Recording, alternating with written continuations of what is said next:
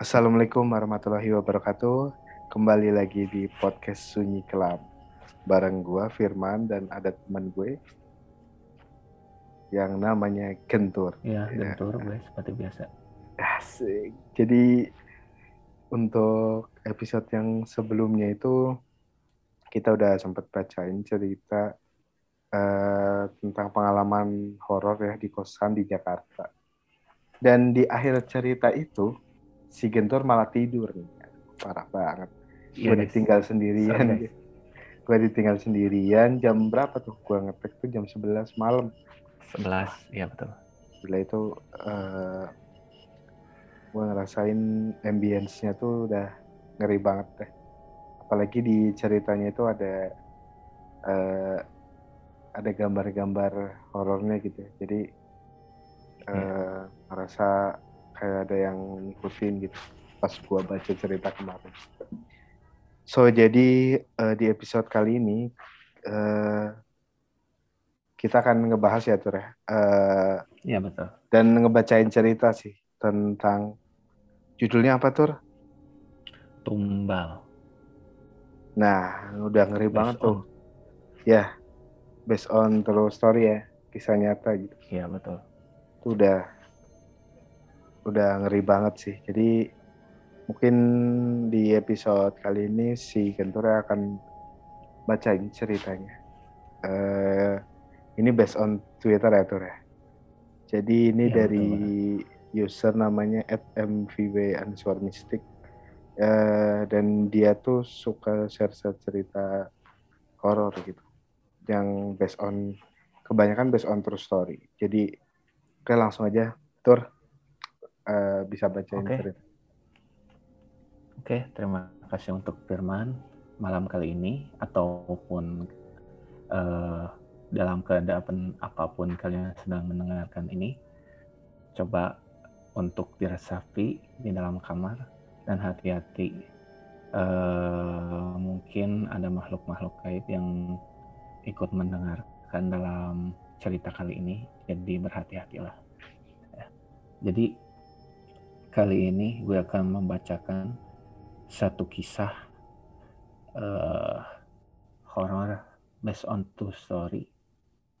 Jadi yang uh, sesuai dengan cerita nyata yaitu tumbal. Nah, apa yang akan kamu rasakan kalau tahu bahwa kamu adalah incaran orang lain sebagai tumbal? Tapi yang terburuk, Bagaimana jika orang itu adalah orang terdekatmu? MWV.Mystic Prison Kisah nyata memilukan seorang target dari praktik tumbal. Nasrum NN Private. Jadi dia itu di private namanya. Assalamualaikum kak. Aku berniat untuk share cerita kehidupanku di sini. Tapi mungkin untuk nama instansi perusahaan harus aku samarkan. Karena aku sebenarnya gak mau orang yang aku kenal itu tahu jalan hidupku ini. Aku menikah di tahun 2018 lalu. Aku banyak berharap pada orang-orang kepada orang yang menjadi suamiku berharap terlalu tinggi padanya dan berharap tidak akan pernah sirna cinta kami. Jadi yang ngomong ini seorang cewek guys ya. Tapi kenyataan yang terjadi justru sangat menyakitkan. Waktu dengan sangat cepat menunjukkan siapa suami dan keluarganya serta apa yang telah mereka perbuat di belakangku. Entah kenapa aku pun merasa menjadi perempuan yang sangat sial di saat itu. Aku mengenalnya 8 tahun lalu dan aku tahu dia sempat menaruh hati padaku, tapi aku tidak suka dengan pria yang lebih muda. Perlahan, perlahan-lahan aku menghindar sampai akhirnya kami lost contact dan dipertemukan tujuh tahun kemudian dan di saat itu dia dengan berani mengajak aku menikah.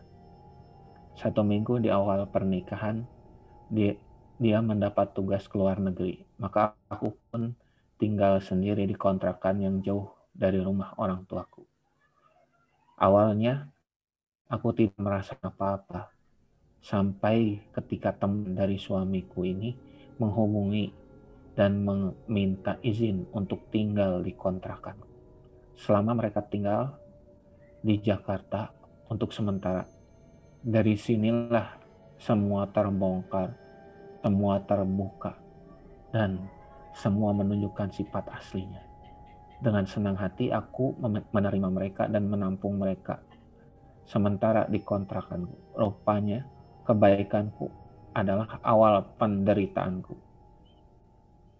Mereka tinggal selama satu minggu tanpa aku menaruh curiga apa saja yang mereka lakukan di dalam kontrakanku ketika aku pergi bekerja. Tak terasa setelah satu minggu, akhirnya mereka pamit. Dan dari situlah aku mulai merasakan hawa yang luar biasa, tidak nyaman di dalam kontrakanku. Aku bukan indigo, tapi terkadang aku bisa melihat keberadaan mereka. Aku sering kali merasa ada wanita yang mengikutiku dengan berjalan merangkak ketika aku berada di dapur dan di dalam kamar mandi. Aku rasa ada pocong yang tengah mengawasiku. Waduh guys, gue deket kamar mandi nih ceritanya. Asli. Deket dapur. Serem nih anjir. Baru segini padahal ya. Aduh. Eh, lanjut. Tapi aku masih anggap itu angin lalu atau rasa ketakutanku saja. Sampai aku benar-benar melihat sesosok perempuan berdiri tepat di depanku ketika aku baru saja berbaring di kasur. Santai saat wanita itu muncul, aku mencoba untuk tenang dan mengabaikannya sampai sosok itu pergi, tapi rupanya belum selesai. Aku sangat sadar bahwa aku benar-benar diganggu ketika aku melihat sebuah tangan besar dengan kuku panjang yang hitam pekat meraih tanganku. Aku benar-benar merasa sangat ketakutan dan merasakan sesuatu yang salah. Tapi di saat itu, aku tidak memberitahukan kondisiku itu kepada siapa pun termasuk keluarga atau bahkan suamiku karena aku takut mereka khawatir. Aku merasakan sesuatu yang salah karena ketika pertama kali aku menyewa kontrakan tersebut, aku yakin secara hawa ruangan benar-benar dalam kondisi yang sangat aman, bahkan dari keberadaan makhluk-makhluk itu. Namun justru kini teror aku rasakan semenjak teman dari suamiku itu menginap. Nah, jadi setelah teman dari suaminya menginap di sana baru terasa guys. Maka aku beranikan diri untuk bercerita kepada pamanku yang dia memang ahli dalam hal tersebut. Dia hanya berkata ada yang tidak suka padaku dan berniat menghancurkan rumah tanggaku. Tapi siapa? Deg. Saat itu aku teringat teringat kepada kakak iparku karena sebelum acara pernikahan aku tidak tahu apa yang terjadi. Tiba-tiba saja dia melabrakku dan mengatakan bahwa semenjak suamiku mengenal aku, dia sering membangkang dari kakaknya dan mengakibatkan mereka bertengkar sampai ibunya menangis. Aku tidak tahu apa yang harus yang apa yang terjadi pada suamiku dan keluarganya. Bahkan Ketika aku tanyakan pada suamiku, dia tidak mau membahas masalah itu. Kuanggap masalah itu selesai karena aku meminta maaf pada kakaknya walaupun aku tidak tahu apa kesalahanku. Dan keanehan makin sering terjadi karena aku sering merasakan sakit di perut, pundak, juga kepala. Anehnya, ini selalu terjadi mulai daripada ba'da asar hingga maghrib. Karena sering ketakutan dengan kehadiran mereka dikontrakan membuatku men, menyeng, menyenggajakan sering pulang. Oh, jadi dia sengaja sering pulang telat dari kantor. Sampai suatu ketika paman menelpon. Pamanku tiba-tiba menelpon dan menyuruhku untuk datang ke rumahnya di Bandung. Jadi dia nyuruh ke Bandung, guys. Maka Sabtu Minggu aku pun pergi ke sana. Lalu tanpa ku minta, paman membacakanku ayat-ayat ru'yah hingga aku benar benar merasakan sakit luar biasa di sekujur badanku. Sakit yang amat sangat hingga tanpa sadar aku menangis karena merasakan panas yang belum pernah kurasakan sebelumnya. Bibiku pun berada di sampingku menemaniku dan menyuruhku untuk beristighfar dan memohon ampun kepada Allah. Lalu paman memaksaku untuk meminum air bidara hingga aku pun muntah mengeluarkan isi perutku. Dan percaya atau tidak, yang aku keluarkan adalah cairan berwarna hijau dan kepingan-kepingan putih. Aku tidak tahu itu apa, tapi setelah aku diruyah oleh paman, aku merasakan tubuhku benar-benar sakit. Rupanya banyak yang bersemayam di dalam tubuhku yang untungnya bisa dikeluarkan oleh paman. Jam 9 malam sampai jam 2 pagi, aku sangat tersiksa. Entah kenapa aku bisa merasakan semua itu. Semua selesai ketika paman memintaku mandi dengan air bidara. Aku benar-benar letih dan tidak memiliki tenaga sedikit pun. Paman bilang padaku, kalau seandainya aku lemah, ada kemungkinan bahwa aku sudah terbaring di, di RS begitu saja. Mungkin aku kuat karena Allah melindungiku. Dan yang membuatku terkejut Paman mengatakan bahwa ini semua akibat perbuatan keluarga suamiku yang tak suka padaku. Saat itu aku merasa seperti tersambar petir. Aku tak menyangka karena selama ini mereka sangat baik padaku dengan kakak perempuanku dari suamiku pun aku berpikir bahwa tidak ada dendam di antara kami. Kenapa semua terjadi di seperti ini? Aku benar-benar tidak tahu harus percaya atau tidak. Saat itu, paman memutuskan untuk memberitahukan orang tuaku atas apa yang terjadi padaku. Karena menurutnya ini sudah sangat membahayakan. Aku tidak tahu harus berkata apa dan harus bagaimana. Aku tidak tahu harus berkata apa dan harus bagaimana. Aku ingin suamiku ada saat pada seperti itu, tapi aku tidak tahu bagaimana reaksinya jika hal itu diketahui olehnya. Aku masih diam hingga esoknya ibu mertuaku menelponku. Saat itu aku takut, teringat akan rasa sakit yang kualami di sekujur badanku saat diru'yah, tapi aku memberanikan diri mengangkat telepon dari ibunya. Nandanya terdengar biasa. Ia menanyakan kabarku karena sudah sebulan aku tidak datang ke rumah. Aku mengangkat telepon dari ibu mertuaku itu. Di ujung telepon nadanya terdengar biasa. Ya. Biasanya aku selalu pergi ke rumah mertuaku di awal bulan dan menginap di sana seolah itu rumahku sendiri. Aku menganggap mereka orang tuaku. Aku menganggap kakak-kakak suamiku adalah keluargaku.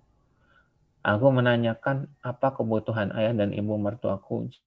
Jika mereka butuh sesuatu, maka aku akan aku yang menyediakannya. Karena mereka sudah tua dan aku tidak mau mereka pergi sendiri keluar mencari. Karena sebelumnya suami, sebelumnya suamikulah yang memenuhi kebutuhan mereka. Maka ketika suamiku tidak ada, aku berusaha menggantikannya. Tapi apa yang tampak di depan mata tidak selalu sesuai dengan yang di belakang. Karena sudah ditanyakan seperti itu, hari itu aku memberanikan diri untuk datang ke rumah mertuaku usai pulang kerja. Ibu mertuaku bilang, kakak ipar perempuan mau menemuiku karena dia bilang karena dia bilang pacarnya yang baru saja jalan-jalan dari luar negeri memberikan aku oleh-oleh kalung mutiara. Dengan dada berdegup kencang, aku masuk ke dalam rumah setelah sebelumnya aku meminta tolong kepada temanku untuk menelponku segera jika aku meminta atau memberi kode. Aku bercerita kepada temanku masalah yang kuhadapi. Maka aku berpesan untuk segera menelponku jika aku mengirim teks WA sebagai tanda sinyal aku dalam bahaya. Berhubung saat itu bertepatan dengan momen awal Ramadan, aku pun mencoba meminta maaf pada mereka apa pun kesalahan kesalahanku. Aku berharap mereka mau memaafkanku. dan tidak melakukan hal-hal aneh seperti itu. Tetapi semua tidak dapat diduga. Aku benar-benar merasakan bahaya ketika kakak ipar perempuanku menyodorkan sebuah kalung yang ia bil bilang sebagai hadiah dari pacarnya. Yang di awal katanya kalung mutiara, tetapi itu hanya kalung yang dengan bandul hitam dan tali kalung seperti tali yang dipakaikan kepada hewan peliharaan. Ya guys, ada di sini gambarnya itu ada mirip-mirip uh, mutiara tapi bukan mutiara ya guys, hitam. Terus talinya itu tali murahan guys. Tali ya gitu murahan kayak kayak ke kucing-kucing gitulah.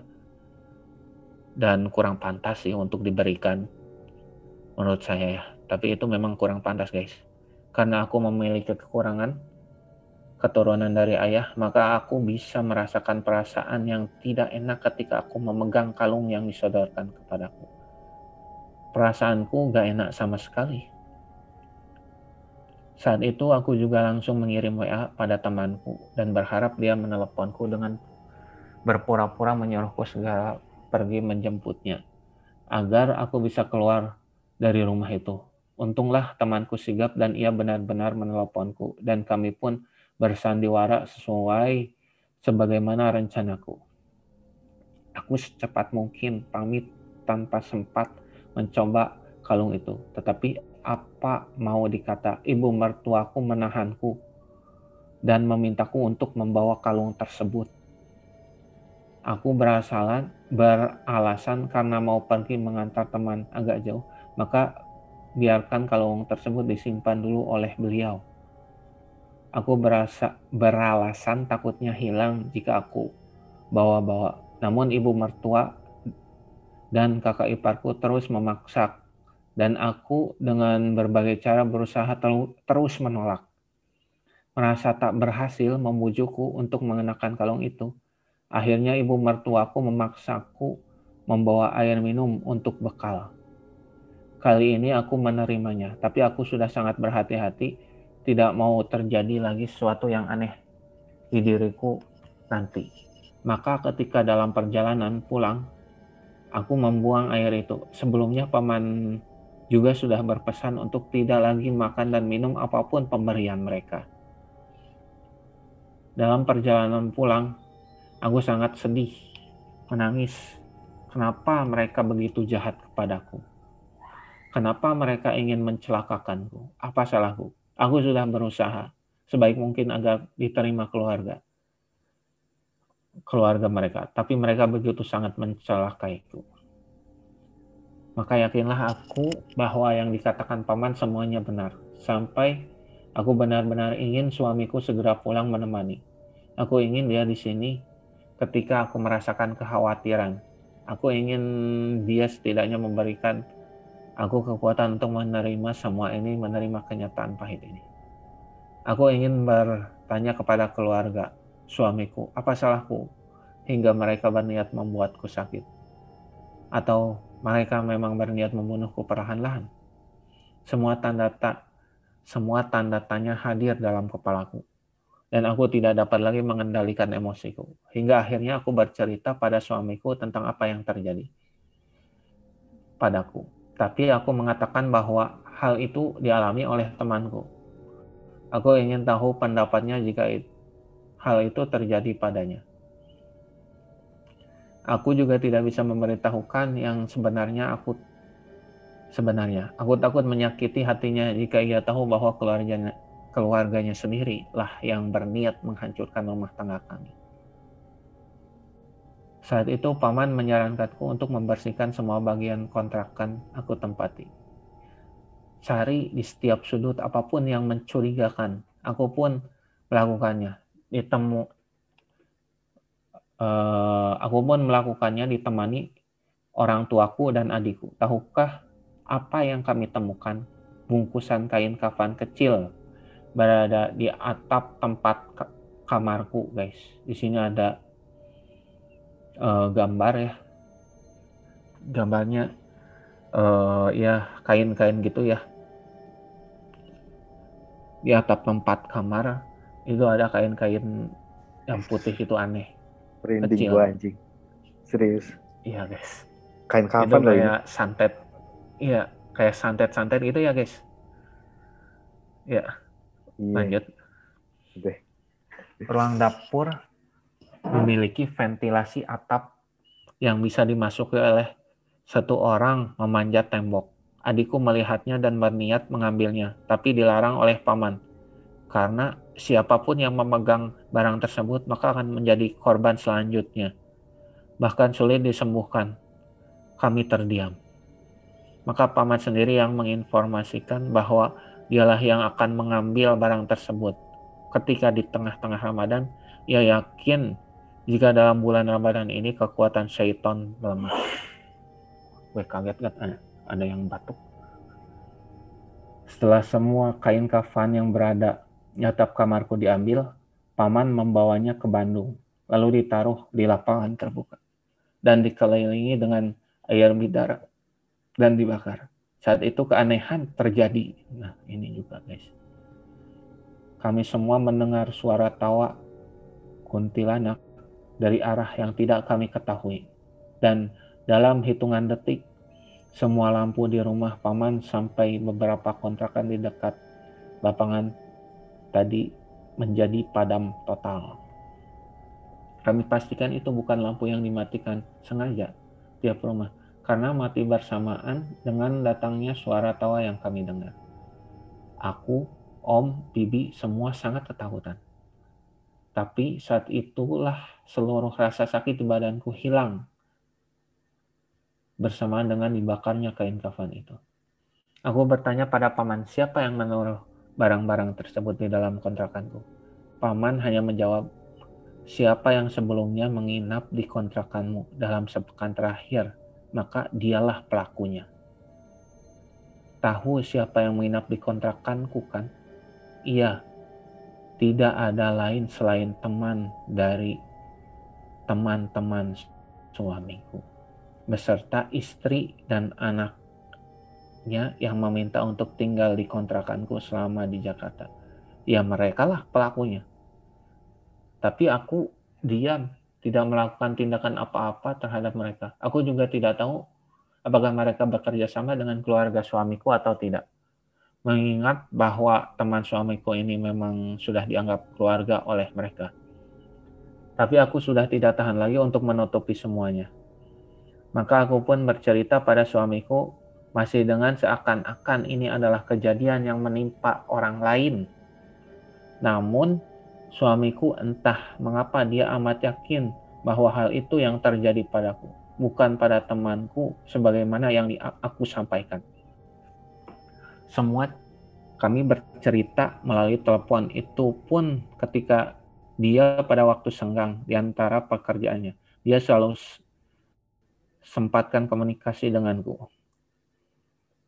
Ia telah mengetahui apa yang aku coba tutupi dan ia berkata dengan nada yang sangat yakin bahwa ini semua perbuatan kakak perempuannya. Aku terdiam. Aku sangat ingin mengiyakan kalimat itu. Itu. Aku sangat ingin meminta perlindungannya. Tapi kemudian aku tahu apa yang aku lakukan dan aku harapkan darinya adalah sebuah kesalahan. Ketika aku meminta ia untuk bertindak tegas pada kakaknya, maka apa yang aku harapkan adalah hal yang menyakitkan. Baru keesokan harinya, ia menemuiku dan beralasan bahwa ia tidak bisa pergi menemuiku dengan alibi bahwa ia tidak punya uang rupiah. Apakah ini alasan yang masuk akal? Tentu tidak make sense sama sekali. Tapi aku berusaha untuk percaya padanya dan tidak membahas itu. Suatu minggu kami tinggal bersama dan kami pun mulai sering bertengkar sampai tiba-tiba ia bilang bahwa dugaanku salah. Kakak perempuannya serta temannya itu tidak melakukan apa-apa kepadaku. Kenapa? Justru suamiku yang kuharapkan akan membela dan melindungiku, justru kini melawanku dan membela kakaknya. Bahkan ia terus menekanku dengan mengatakan bahwa kalung yang awalnya ia diberikan padaku itu kalung mutiara asli, bukan kalung-kalung untuk keperluan lain. Apa dia pikir aku bodoh? Orang awam pun tahu untuk berpikiran seperti apa. Aku melihat bentuk kalungnya yang bukan diperuntukkan untuk riasan itu. Siapa juga yang mau memakai kalung rias yang bahkan tidak ada sisi cantiknya sama sekali seperti ini. Ya sih guys, ini gambarnya kalung yang kurang bagus ya untuk dipakai untuk wanita ya guys. Lebih baik ini untuk kucing atau apa ini. Lalu ia meminta aku bercerita awal mulanya kenapa sampai aku bisa bisanya curiga ke, kepada keluarganya. Maka aku, maka aku ceritakan semua sedetail-detailnya. Sampai ketika ia tahu bahwa pamanku merukiah aku, seketika itu ia mulai marah besar. Ia bilang bahwa ia tidak ridho aku dirukiah oleh siapa pun, termasuk pamanku sendiri. Dan meminta aku untuk meminta maaf pada seluruh keluarganya, termasuk temannya. Jika aku menolak, maka ia mengancam bahwa ia tidak mau mempertahankan hubungan rumah tangga kami. Aku betul-betul tidak habis pikir, kenapa suamiku yang aku harapkan akan melindungi aku malah berkata seperti itu dan ia lebih memilih untuk membela temannya daripada istrinya. Aku benar-benar tidak bisa melakukan yang ia minta. Dan apa aku salah untuk dirukyah? Aku benar-benar takut. Setelah saling bersikeras, ia memaksaku meminta maaf. Dan aku menolak karena aku tahu akulah di sini yang menjadi korban. Hingga akhirnya ia benar-benar meninggalkan aku. Ia mentalak aku, lalu dari sana teror yang sebenarnya terjadi. Guys, ini nih. Setelah aku dijatuhi talak, mamaku memintaku untuk kembali ke rumah, tinggal bersamanya. Ia khawatir terjadi sesuatu lagi padaku, dan benar saja apa yang dikhawatir, dikhawatirkan mama terjadi padaku. Setiap malam aku merasakan atap kamarku diinjak oleh masuk makhluk yang besar, seolah ia berjalan di atap rumahku. Setiap kali aku pulang bekerja, selalu ada sesosok perempuan yang ikut denganku. Bahkan berhari-hari, ia menempel di belakangku dan tidak mau pergi. Pernah suatu hari, aku pulang kerja dengan menggunakan jasa ojek online. Entah driverku ia indigo atau memang memiliki kekurangan.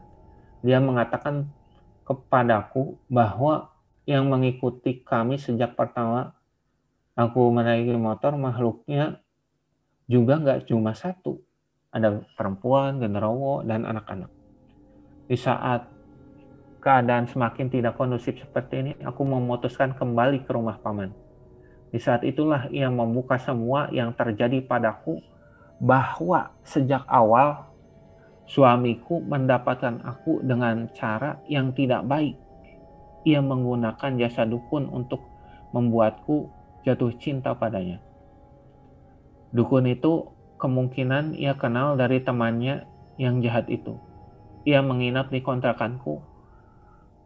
Medianya kemungkinan berasal dari fotoku. Suamiku mengambil fotoku dari Facebook. Oh, hati-hati guys. Fotomu di Facebook tuh loh dan menggunakannya untuk mengikatku agar aku tidak menikah dengan orang lain selain dirinya. Istilahnya gantung waris katanya. Dan itu benar, aku mengalami gantung waris karena sekali-kali jika aku menjalin hubungan dengan orang pria, maka tidak akan bertahan lama. Selalu seperti itu sampai bertemu dengan suamiku yang sekarang.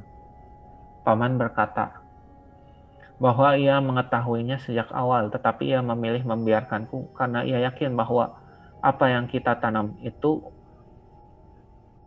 yang akan kita tuai. Jika suamiku yang memang menceraikan aku, maka ilmu gantung waris tersebut akan kembali kepada dirinya sendiri atas kehendak Allah Subhanahu wa taala. Aku tidak tahu apa yang harus dilakukan yang dilakukan oleh teman dan keluarganya kepada aku dilakukan atas seizinnya atau tidak, yakni agar aku menurut kepadanya, seperti seorang pembantu atau hanya pemanfaatan keberadaanku. di sini suamiku sudah meninggalkan aku sendirian dengan alasan ibunya sakit dan minta untuk ditemani. Lalu suatu hari ia mengirim teks via WA meminta aku memberikan seluruh uang gaji yang selama ini aku yang ia kirim kepadaku tentu saja dengan jelas aku menolak. Walaupun sebenarnya gaji yang selama ia ini ia berikan selalu aku tabung dan tidak pernah aku pakai tanpa seizinnya, bahkan ketika ia dinas ke luar negeri. Pun segala kebutuhan pribadiku menggunakan gajiku sendiri.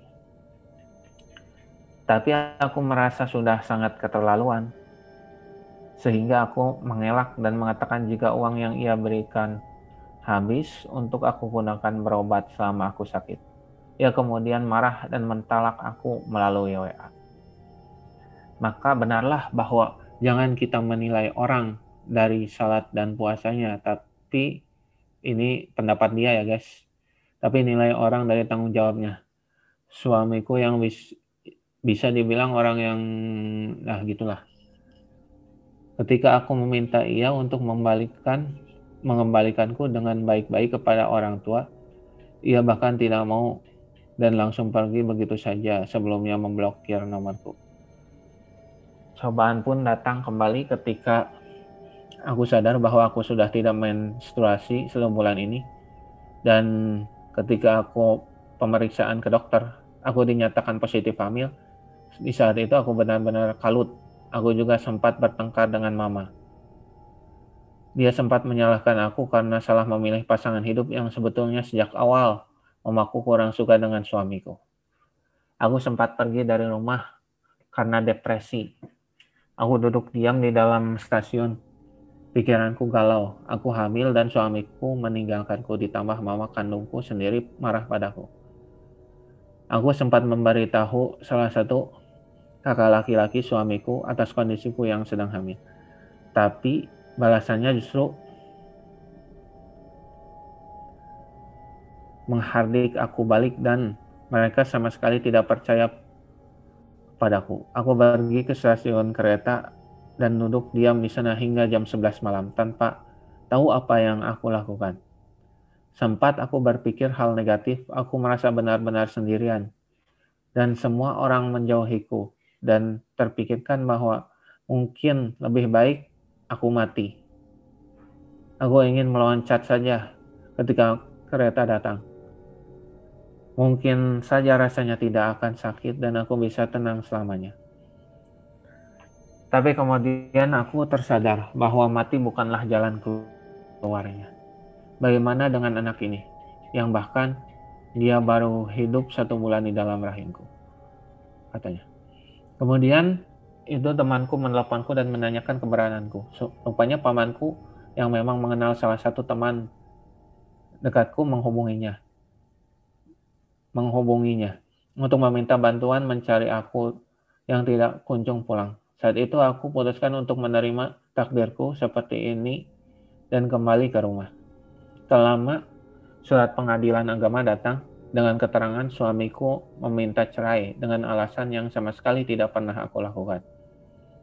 Aku pun datang ke pengadilan, ke pengadilan tapi semenjak awal pengadilan hingga akhir ia tidak pernah datang sama sekali. Maka sidang pun dibatalkan.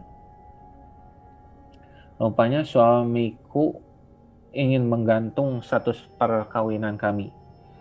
Sementara aku pun berfokus terlebih dahulu pada kehamilanku ini. Sangat sulit rasanya hamil sendirian dengan keadaan tanpa suami ditambah dengan teror yang tak kunjung usai seperti ini. Ketika hamil pun keluarga mereka masih tidak berhenti menggangguku. Suatu ketika saat kehamilanku di usia 8 bulan, aku terbangun jam 12 malam. Pas. Lalu aku melihat ke arah pintu kamarku yang memang tak pernah aku tutup berhadapan ruang tamu yang lampunya dalam keadaan mati. Aduh guys.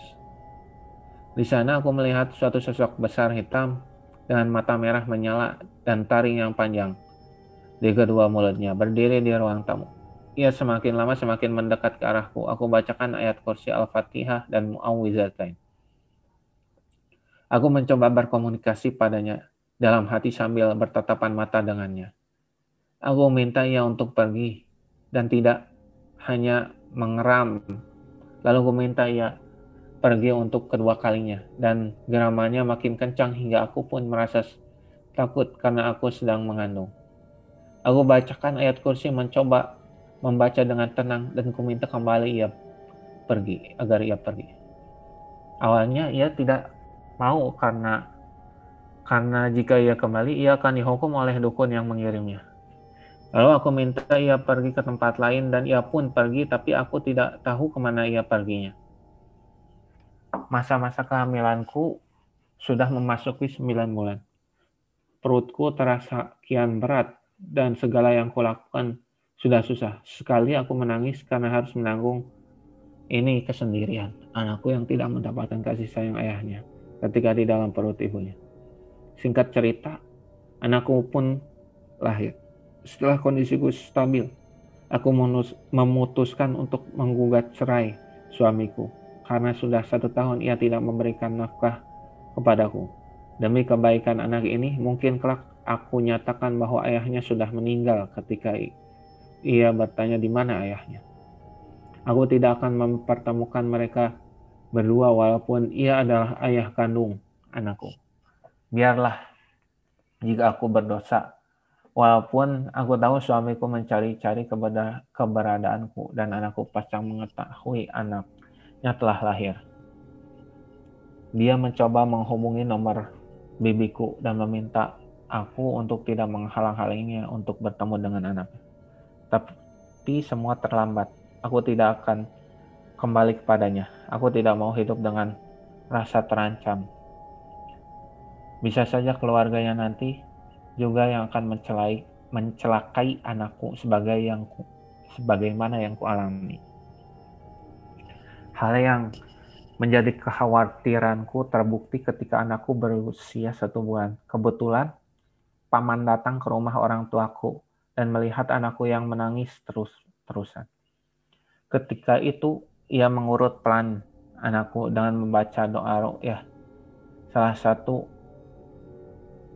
adalah ayat di surah As-Saffat. Seketika itu juga tiba-tiba muncul rambut-rambut hitam dari kulit anakku. Selain itu, ada juga pasir hitam dan duri-duri halus bambu yang biasa kita temukan di pohon bambu. Yang kalau kita pegang rasanya gatal. Itu semua muncul dari tubuh bayi kecilku. Hatiku sangat sedih Kenapa anak satu bulan yang tidak mengenal apa-apa dan masih suci ini? Kenapa jadi sasaran mereka? Tidak cukupkah mereka menghancurkan hidupku dan ini merebut perembet ke anakku satu-satunya? Paman mencoba membesarkan hatiku. Ia bilang anak kecil tidak akan bisa dijadikan korban tumbal karena ia memiliki empat malaikat pelindung. Namun tetap saja aku menangis. Apa salah anakku? Dia bahkan tidak tahu apa-apa mengenai apa yang terjadi. Dan kenapa suamiku bisa setega ini? Walaupun mungkin yang ia lakukan itu hanya agar anakku rewel dan sehingga aku mengemis padanya untuk kembali padaku. Tapi ini sangat keterlaluan hingga mengorbankan mengorbankan anaknya sendiri. Mungkin perceraian memang jalan satu-satunya agar kami lepas dari belenggu yang mereka buat.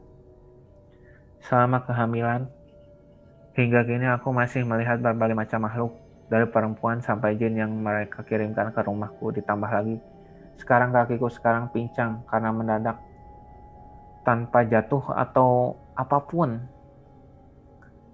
karena ulah mereka paman bilang mereka menabur sesuatu di dekat kantorku. Jadi ketika aku melewatinya, maka sihir yang diberikan oleh dukunnya akan langsung menimpaku. Rasanya kakiku sangat sakit, seperti diikat kuat dengan tambang. Aku bahkan pernah merasakan ditarik oleh sesuatu saat aku tidur.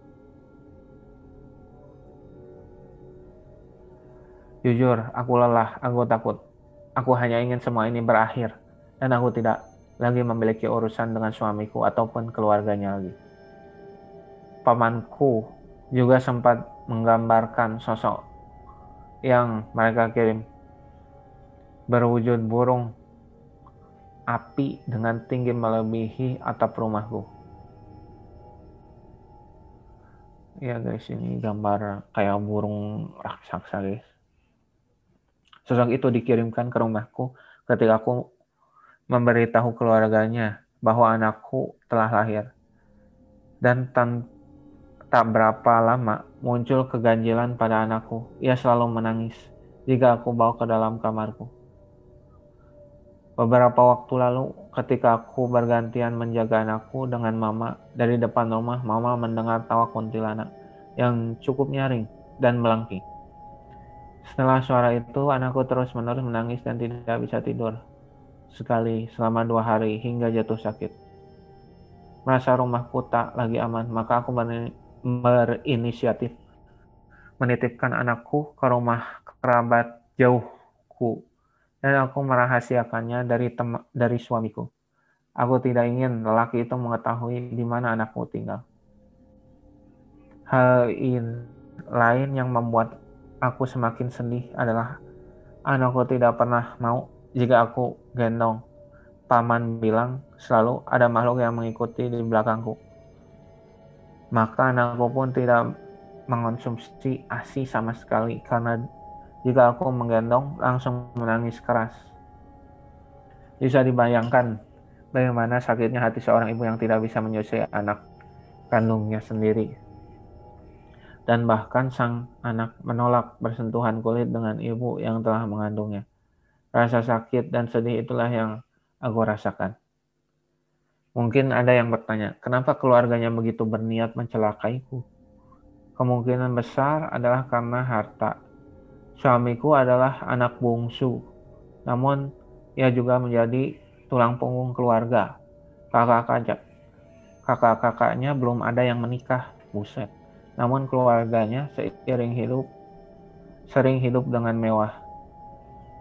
Kehidupan kehadiranku bagai ancaman bagi keluarganya, keluarganya bahwa aku yang akan mengambil sumber kemewahan mereka. Mereka mengincarku, mengincar anakku, sehingga segala hal yang intinya membuat aku pisah atau meninggal sehingga harta suamiku bisa mereka nikmati tanpa campur tangan orang tua orang luar aku dan beginilah keadaanku sekarang mengasuh seorang buah hati yang bahkan tidak diakui oleh ayah kandungnya sendiri namun biarlah aku bertahan aku yakin akan ada saatnya pertolongan Allah itu datang. Yang kubutuhkan adalah bersabar dan menjalani apa yang ada. Demikian ceritaku. Semoga dapat diambil pelajarannya. Mohon doanya juga untuk keselamatanku dan anakku. Karena aku tidak amin. tahu hal keji apa lagi yang akan keluarga mereka lakukan kepada mereka. Dan anakku ini kelak selama perceraian kaki per, kelak selama perceraian kaki belum terlaksana tamat. Itu aja sih guys. Oke. Ngeri ya. banget ya guys. Gitu. Jadi gue pas baca cerita ini gue bukan merinding sih sebenarnya, tapi gue ngerasain sedih gitu. Kasihan banget iya, ini eh, si ibunya ya narasumbernya ini yang bercerita. Iya. Jadi ini kalau gue baca nih lumayan cerita yang sangat kompleks banget ya tuh jadi hmm. apa ya kalau kita lihat gitu ya, ya awalnya suaminya ini pengen nikah sama si mbaknya ini eh, dengan cara yang ya tadi kurang baca benar. juga kan kurang benar gitu. Hmm. Yang apa? Hmm. Kedukun uh, gitu. Kedukun terus pakai apa katanya tadi pakai foto ya, pakai foto. Gitu. Iya pakai foto itu setelah menikah malah keluarganya ini si keluarga suaminya ini malah e, menyerang dengan cara-cara hmm. e, tadi yang pertama itu dikasih apa? Kalung eh kalung kalau uh, kalung. uh, pertamanya ini sih teman dekatnya oh, teman si dekatnya. suaminya. Bersekongkol juga yang kan? bersekongkol ya ngaruh dia apa? bawa kain kain kain gitu kain Hmm. kafan gitu. Kayak gitu jadi dia ada gangguan-gangguan kayak gitu Nah, eh, terus dikasih apa? eh, tadi kalung ya, kalung. kalung juga Iya. kalung menurut gue sih itu kalung kalung jelek sih ya Iya, cuman Bener. kan ada apa-apanya, ada ujian-ujiannya Ada. kali ya. iya kali ya Hmm, gua nggak tahu ya eh, dari cerita ini eh, yang pertama itu suaminya emang eh, kayak istilahnya kayak di kayak di pelet gitu lah ya. Iya kan. iya kayak di Pelet pelet gitu. pertamanya Terus setelah itu eh, keluarganya ini eh, keluarganya si suaminya ini nggak suka atau gimana gitu, nggak suka Hmm. gitu ya dengan adanya Hmm. dia. Keluarganya itu ngeri ngeri juga sebetulnya. Iya. Semuanya tuh psikopat Mhm. iya semuanya tuh tahu gitu. Eh, ada il dia kayak ya tahu ilmu hitam gitu. Maksudnya kalau gua lihat tuh Hmm. dari kakaknya, kakak iparnya, ibunya gitu. Terus temennya juga temennya juga menurut gua itu udah bukan bukan ini lagi ya, bukan apa? bukan hal yang wajar Bukan yang apa kalau misalkan ada keluarga gitu eh, keluarga toksik gitu itu udah bukan Iya. toksik lagi sih ini udah Itu nyawa gitu ya. kelewatan sih Hmm. parah jadi dan yang gua miris nih gua miris nih keluarganya ini eh apa eh hidupnya ini mewah jadi si Hmm. mau ada orang lain ngambilnya gitu menurut gue itu Asli. miris juga sih maksudnya. Bukannya yang suaminya si- yang si anaknya sendiri itu suka gitu sama sama si mbaknya tadi gitu malah si keluarganya eh ujungnya juga nyakitin gitu ya kan? Maksudnya ah gua nggak bisa berkata-kata sih udah kompleks banget sih ngeri banget sih menurut gua terus iya sih gue juga apa ya salut gitu sama pamannya gitu ya. Mungkin tanpa pa- pamannya dia juga kebingungan gitu ini harus apa ini harus bagaimana gitu dia. Hmm. Jadi gila sih menurut gue nih cerita yang banyak banget kita Sangat ambil iya Hmm. banyak banget yang kita ambil ini ya eh, nilai-nilainya di sini gitu ya. Kita kalau Iya. Tadi dengerin si cerita juga eh cara dia menceritakan juga apa ya eh kita bisa langsung dapat feel-nya gitu ya Maksudnya Hmm. seakan-akan kita tuh jadi dia terus ngerasain gitu setiap waktunya dia dapat kejadian seperti apa gitu menurut gue ini eh gue sedih banget sih sebenarnya ngebaca cerita ini ya. ngeposisin jadi si mbaknya itu yang udah ngandung anaknya gitu Hmm. terus sendirian terus eh udah eh, apa ya dia Hamil. keadaannya sendirian gitu ya setelah setelah eh, melahirkan gitu terus eh kan gue tadi sempat baca juga kalau dia itu ngasuh dan gak diakui oleh ayah kandungnya sendiri gitu si anak kandung Wah, Hmm. menurut gue sih ini gue nggak bisa berkomentar Kanan banyak ya iya banyak Iya. gue bukan gue ya oke tadi ada kayak kuntilanak ada apa genderuwo gitu gitu ya tapi gue ngebaca Hmm. ini tuh sampai akhir tuh eh apa ya sedih gitu rasanya. Sedih banget gitu. Gila sih. Kayak- oh ngeri sih. Apalagi dari awal tuh udah diguna-guna gitu ya. Iya. maksudnya pas nikah tuh kayak hmm, apa ya? Ya dengan dengan dengan ilmu yang ilmu hitam gitu ya. Kurang ya ilmu hitam. Ya nggak bakal Orang nggak bakal bertahan lama gitu maksud gue tuh. Maksudnya bakal balik lagi ke yang eh, pertama kali ngebikin masalah itu gitu. Ya kayak kalau gue teh lihat beberapa kali eh, apa eh, praktik-praktik dengan penumbalan gitu gitu. Ya kayak misalkan lo eh, ini deh eh, pengen pesugihan deh. Ya. lo kan tumbal gitu ya. Butuh tumbal apa misalkan orang yang lu sayang gitu. Misalkan anak lu misalkan di ditumbalin buat eh, dapat pesugihan biar lu kaya gitu. Tapi ujung-ujungnya ntar juga eh, anak lu diambil terus di- ujungnya juga lu lama-lama juga ntar jatuh miskin gitu. Cuman Iya. sesaat doang sebenarnya kalau Iya. kalau misalkan lu pesugihan atau bersekutu dengan eh, setan gitu ya. Ya itu hal yang Iya, apa ya, pasti. dan se- satu lu bakalan menderita itu pasti lu bakalan menderita di akhirat. Ya kan? Gue bukan Iya. maksudnya gimana ya ya emang kayak gitu kenyataannya. Gue sempet juga eh, apa nonton videonya eh, Basara Wijayanto ya eh, dari Misteri, Misteri Sara itu tentang tumbal itu emang menurut gue tuh eh, banyaklah pelajaran yang kita dapat selama di dunia ini gitu ya jangan cuman Iya.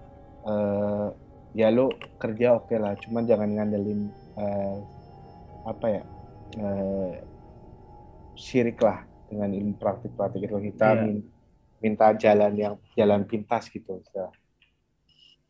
nah gitu sih nah menurut lu gimana tuh dengan kayak Ya, praktik sih- ini Pertama itu dari awal pertemuannya aja udah nggak benar ya dari awal-awalnya. Ya menurut gue sih dari cara dapetinnya nggak benar. Terus keduanya ya dari kedua orang tuanya juga kan nggak nerima kan ya. ya betul.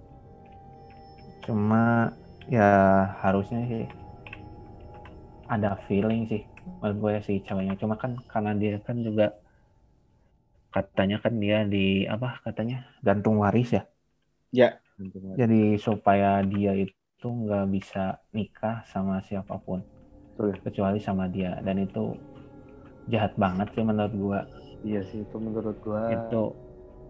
Eh, mm, ya itu udah iblis sih sebenarnya ya bukan setan lagi iblis gitu mm, udah udah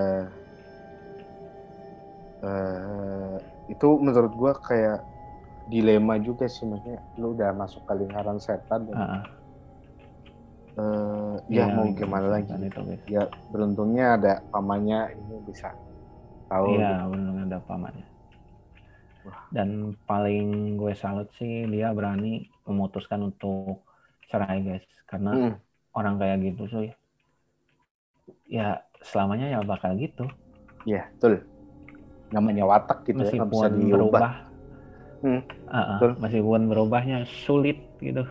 Ya. Orang kayak gitu sulit berubahnya. satu emang watak Kalau- misalkan ya watak atau ya dia serakah Mm. atau gimana kan dan yang kedua itu dia udah berhubungan dengan ilmu hitam atau dengan dukun dengan Iya. apa praktik-praktik jalan pintas lah ya dan itu ya udah kayak Iya, eh, jadi kecanduan gitu iya kan iya. Maksudnya- pastinya ah gue Mm. nggak bisa kayak gini wah gue nyari dukun aja jalan pintas itu udah Mm. wah udah ngeri sih udah keterlaluan sih. terlaluan Hmm, betul kan pas awalnya tuh kan dia pakai dukun. Nah, pas ketika ada masalah lagi dukun lagi kan. Iya, udah kecilnya Iya. kayak kayak ini aja lu Ah. obat gitu ngobat. Iya kan, lu udah sembuh sekali, Ah. ah gue ke dokter lagi gitu kan, nyari obat itu kan, kayak Ah. gitu kan sebenarnya. Iya kayak gitu sih. Cuman ini dengan konteks yang negatif. Iya itu. Maka hati-hati sih. Ya, pasti ada, pasti ada, dukun. pasti ada timbal balik ke kan? konsekuensi Mm. ke diri sendiri apa pun ya. Lu pengen kaya, lu pengen Apa pun itu. eh, nikah sama, misalkan nikah sama orang yang eh, pengen banget lu nikahin, tapi eh, susah Mm. gitu terjadi pasti ada timbal balik. Jadi buat teman-teman yang ngedengerin, uh, tetaplah dengan jalan yang diridoi gitu ya oleh hmm. uh, Allah atau ya maksudnya yang sesuai lah dengan agama masing-masing gitu pasti mengajarkan semua kebenaran gitu dan tidak hmm. memakai hmm. jalan pintas itu sih hmm. jadi oke okay, uh, eh, ceritanya wah ini sangat meaning banyak banyak ini ya kita dapat pelajaran banyak ya di sini ya uh, buat teman-teman yeah. yang ngedengerin sama Mentor, terima kasih udah ngebacain ngebacain cerita ini sangat bagus banget nih cerita. Semoga uh, teman-teman uh, bisa uh, dapat dapat dapat nilainya lah dari cerita ini. Hmm. Terus terima kasih juga buat akun MVW underscore Mystic yang udah share ceritanya dan gue sih berharap ya uh, buat yang ini kan based on true story ya. Jadi berharap buat yang ya, mbaknya yang tadi ceritain dan anaknya semoga dilindungi oleh Allah Subhanahu wa taala dan dijauhkanlah dari dari mara bahaya dari apa pun ya, betul. bahaya semoga uh, apa yang lagi dijalanin lancar terus rezekinya yep. dilancar udah uh, mungkin itu saja uh, episode kali ini Uh, sampai bertemu di episode selanjutnya. Wassalamualaikum warahmatullahi wabarakatuh. Waalaikumsalam warahmatullahi wabarakatuh.